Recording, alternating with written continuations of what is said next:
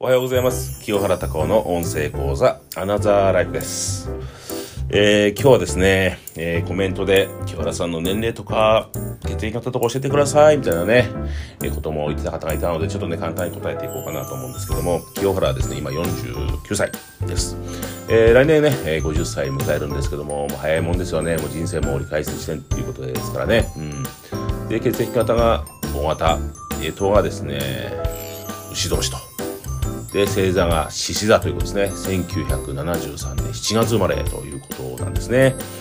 もう50歳ですからね来年ね早いですよね。でもうこのビジネスを始めて来年で12年目迎えるわけですよね。なのでまあ一つのね、えー転換点としてはいろいろねスクールの内容もねバージョンアップしたりとかですね。もっともっと、えー皆さんにね稼げる環境づくりっていうのもねさらにねやっていかなきゃいけないかなというところは考えております、えー僕のねやりたいこととしては私やってるビジネスをですね、やっぱり本当にたくさんの方にしてほしいなと思っています。それなぜかというと、やっぱりその、なんていうのかな、今の世の中でもう苦しんでるっていうか大変な方たくさんいらっしゃるんですよね。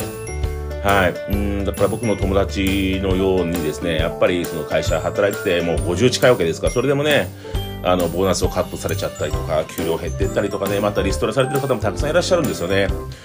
えーであるならばね、やっぱりそういう会社とかでも我慢、まあ我慢して働くの全然いいと思います。けども、やっぱりそれにプラスアルファ、それにやっぱりもう一個の収入の柱を作って、作っていかなくちゃいけないんですよね。なぜかというと、やっぱり精神的なゆとりがなくなっちゃうんですよ。その会社だけにずっと依存しちゃうと。だから僕の中で僕が12年前始めた理由としては、副業を始めた理由としては、もちろん子供にいい教育を受けさせてあげたいっていうのもあったんですが、あの、自分で稼ぐ力をつけたいなというところで始まってるわけなんですね。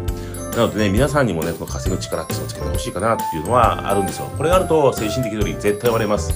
まず自分で稼ぐと自分に自信がつくことがありますからね。ぜひね、やってほしいかなと思います。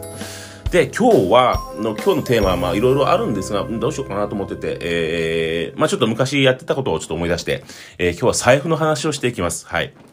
えー皆さんね、自分自身のね、財布を見てみてください、財布。どういう財布使ってますか？まあ、いろんな財布使ってる方もいらっしゃると思うんですけども、この財布というのはですね、えーそうですね、もう、ストレートに言うと、えーわかりやすく言うと、この財布というのは、お金のお家だと思ってください。お金のお家ですよ。お金が入るお家ですよね。え皆さんがね、皆さんの財布、お金の入るお家ですけども、いかがですか？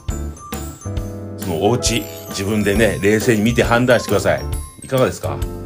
例えば、の財布の外側、ぐちゃぐちゃで汚く、汚いとかありませんか？あと中、レシートとかですね、いろんなポイントカードとかですね、いろんなの入ってませんか？あの、お財布はですね、言ってますけど、お金のね、えーお家ですから、もうシンプルにした方がいいんですよ。例えば、そのね、お札もで、まあ、お札は基本はもうまっすぐに入れた。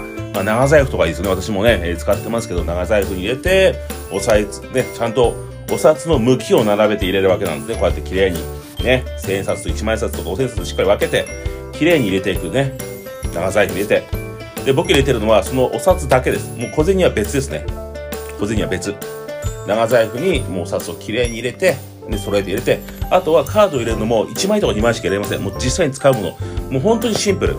あの、あまり入れないでください。そのね、えーお財布には。ね、やっぱり、なんていうのかな、いろんな、あの、やっぱり、まあ、エネルギーって言ってもわかんないかもしれないんですけども、余計なもの入れない。お、あの、お金が喜ばないんですよね。皆さんね、あの、お金、ね、皆さん、あの、お金大切に、やっぱり扱わないといけないですね。なんで、な、なぜかというと、お金を大切に扱わないと、お金からも大切に扱われないんですよ。そうですよ、人間関係も一緒ですね。自分が相手に対して大切に扱えば、扱ってもらえるし、扱わなかったら扱ってもらえないってこと。単純なことなんですけども、お金も一緒です。お金を大切に扱えば扱うほど、お金からも大切にされるということ。シンプルですよ。はい。なので、お金も大切に扱ってほしいんだったら、ちゃんとお金のお家もきれいにしていく。で、もう、お財布も長財布にして、お札を揃えてきれいに入れていく。ね。で、なるべく余計なものをお財布なんか入れない。で、僕の考えとしては、えー、ね、その、おさ、お札の、入れ、お札のね、財布と小銭、小銭入れの財布は分けてます。皆さんもね、えー、ね、えーぜひね、うん、分けてみたらいいかなと思いますよ。うん、最初はね、めんどくさいかなと思うんですけど、慣れてくるとその方が全然いいです。ちゃんとお札もね、こう長財布綺麗に入ってきます。気持ちいいんですよね、見てても。それはもうお金喜びますよね。うん、あ、この人は、ねお金がもしね、生き物だったらね、大切に扱ってくれるんだなって思われるわけですよ。そしたらね、お金も気持ちいいですからね、お金がお金を呼んでくるっていうね、えー、ことですから、ぜひですね、このお金のお家、お財布ですけども、綺麗なものを使ってください。もう、ヨレヨレの財布とかね、使っちゃダメですよ。本当に。で、ポイントカードとか、レシートも入れてもダメですよ。それ別にしてください。で、それはそれで。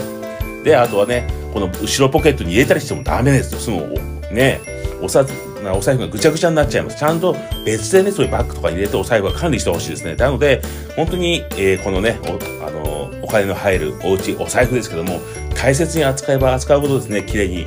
お金もたくさん入ってきますし、ね、やっぱりお財布に、まあ、お財布にも賞味期限があるって言ったらおかしいかもしれないけども、ぐちゃぐちゃになったらぜひね、もう値段ではないんですけども、買い替えてください。もう安いものでもいいです。もう綺麗、もうね、綺麗なところにもう気持ちよくね、えー、ね、お金を置いとくと、やっぱりお金がね、喜ぶので、ね、まあできればね、えー、そうですね、うん、まああまり古くなったようなぐちゃぐちゃな財布は変えて、ね、えー、綺麗なお財布を使っていくっていうのがいいので、ね、その辺意識するとお金がね、どんどんどんどん舞い込んでくるので、ぜひね、やってみてください。そういうお金に対して意識を向けていくって大事なんですよ。みんな普通に雑に扱っちゃうんですね。だからお金からも雑に扱われるってこと、単純なことなんですね。そこをね、ぜひやってみてください。自分がお金を大切にすれば、お金からも大切にされ,、まあ、されますよということ。今日はね、お財布の話をしてきましたんで、ぜひね、このお財布実践してみてください。はい、よろしいですか？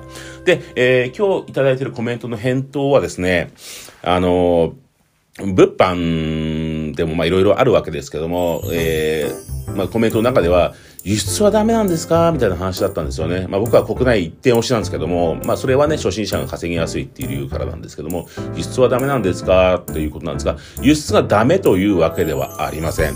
まあその輸出にもやっぱりね、えー、国内にも、まあそうなんですけども、えー、メリットとか長所とね、短所はやっぱりあるわけなんですよね。